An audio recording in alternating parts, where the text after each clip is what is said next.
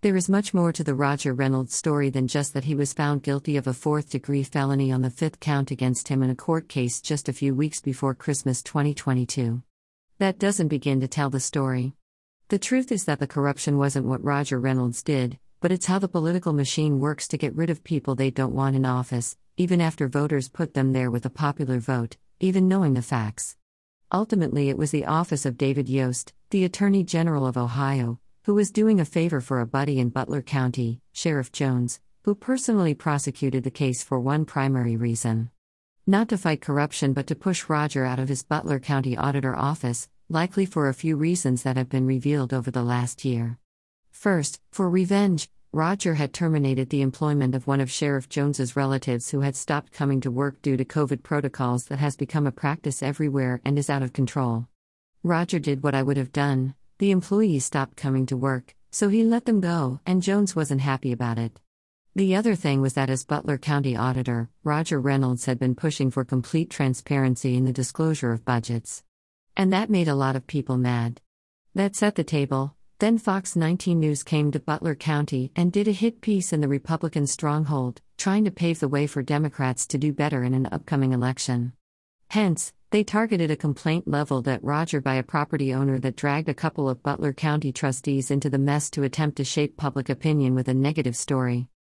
Sheriff Jones then used that story to launch an investigation into his political enemies, leading to a six count indictment against Roger Reynolds over an abuse of power case involved in that land deal.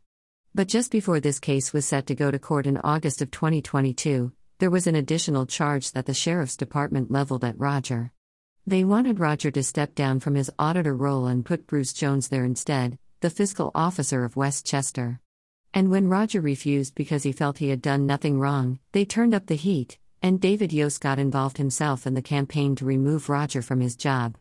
It all amounted to a human resource scam between competing factions of employees who were trying to bend the rules to their advantage to get rid of a rival, in essence. I know all the characters involved and generally like them.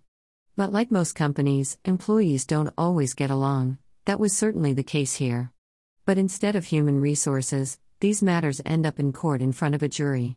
In August, after Jenny Logan, the treasurer of Lakota Schools, stepped down, obviously knowing that a lot was about to hit the fan over the Matt Miller case, she spilled the beans on a Lakota issue with Roger from back in 2019.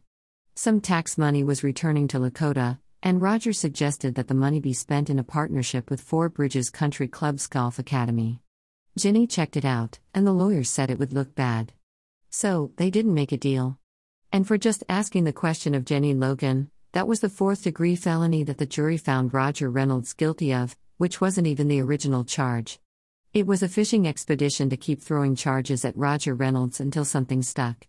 And keep in mind that these are all the same characters who decided not to prosecute Matt Miller, the superintendent of Lakota schools, for the revelations that he had sexual fantasies about three specific kids who went to Lakota and that he asked his wife to drug them, molest them, and video record it for him, according to police testimony.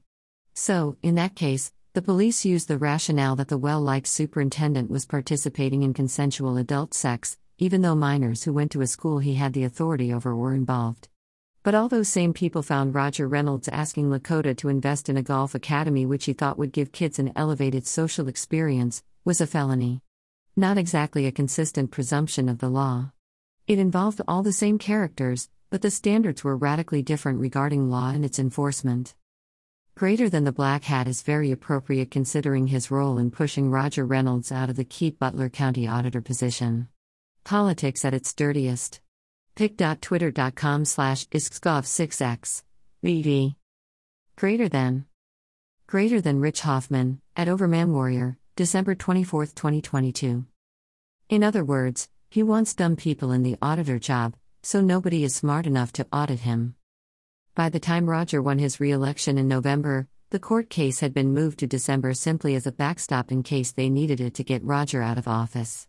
And by then, the indictments against Roger had been reduced to just five instead of the original seven. Roger's lawyers did an excellent job procedurally. It's not easy doing these kinds of things, there's a lot that goes on in the filing process.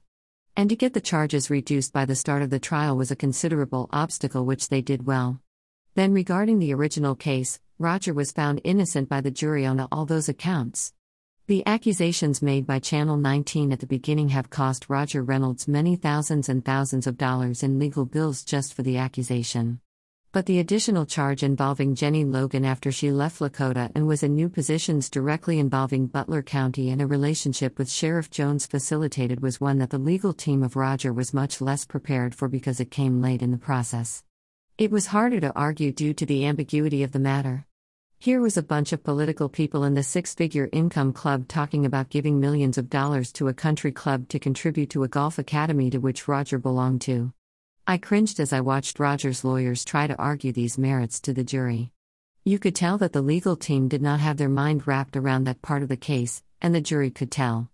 In the end, Roger's attorney didn't explain it well. His task was to overcome the built in prejudice that people have toward rich people and elite sports, and they didn't do that. After an entire day of deliberation, the jury found Roger guilty on that last charge, essentially for asking a question that had the look of using his political authority to show an interest in a public contract. Jail time had been a real risk all through this process, which is no easy thing to deal with, especially for a good person like Roger Reynolds, who has been a respected member of the community for many decades. And it looks like just over this fourth degree felony conviction, he won't have to do any jail time but will serve out the sentence with probation. But the bad guys got what they wanted Roger will have to step down from his elected position, and the people who were afraid of transparency will now be able to appoint their choice rather than the voters picking. And that is what this case was about from the start getting rid of Roger Reynolds from his auditor job. If Roger is guilty of anything, it's setting the bar too high, that his political rivals didn't want to live up to that high bar, so they conspired to get rid of him, which they did through the court process. And if Roger's lawyers had been able to argue the Lakota case correctly, he would have been found innocent on all counts. The critical thing to remember is that the original case that Sheriff Jones tried to build against Roger fell apart, and Roger was found innocent of all those counts. The real corruption is in using the legal system to destroy political rivals and in choosing enforceable or not laws depending on the people involved. With Roger's talent, I'm sure he can make three times the money he was making as an auditor in the private sector.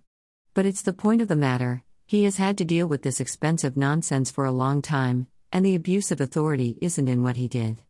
But instead, what was done to him to get rid of him and to fight to keep that bar very low for public employees so that they can have plenty of wiggle room for the real corruption that takes place.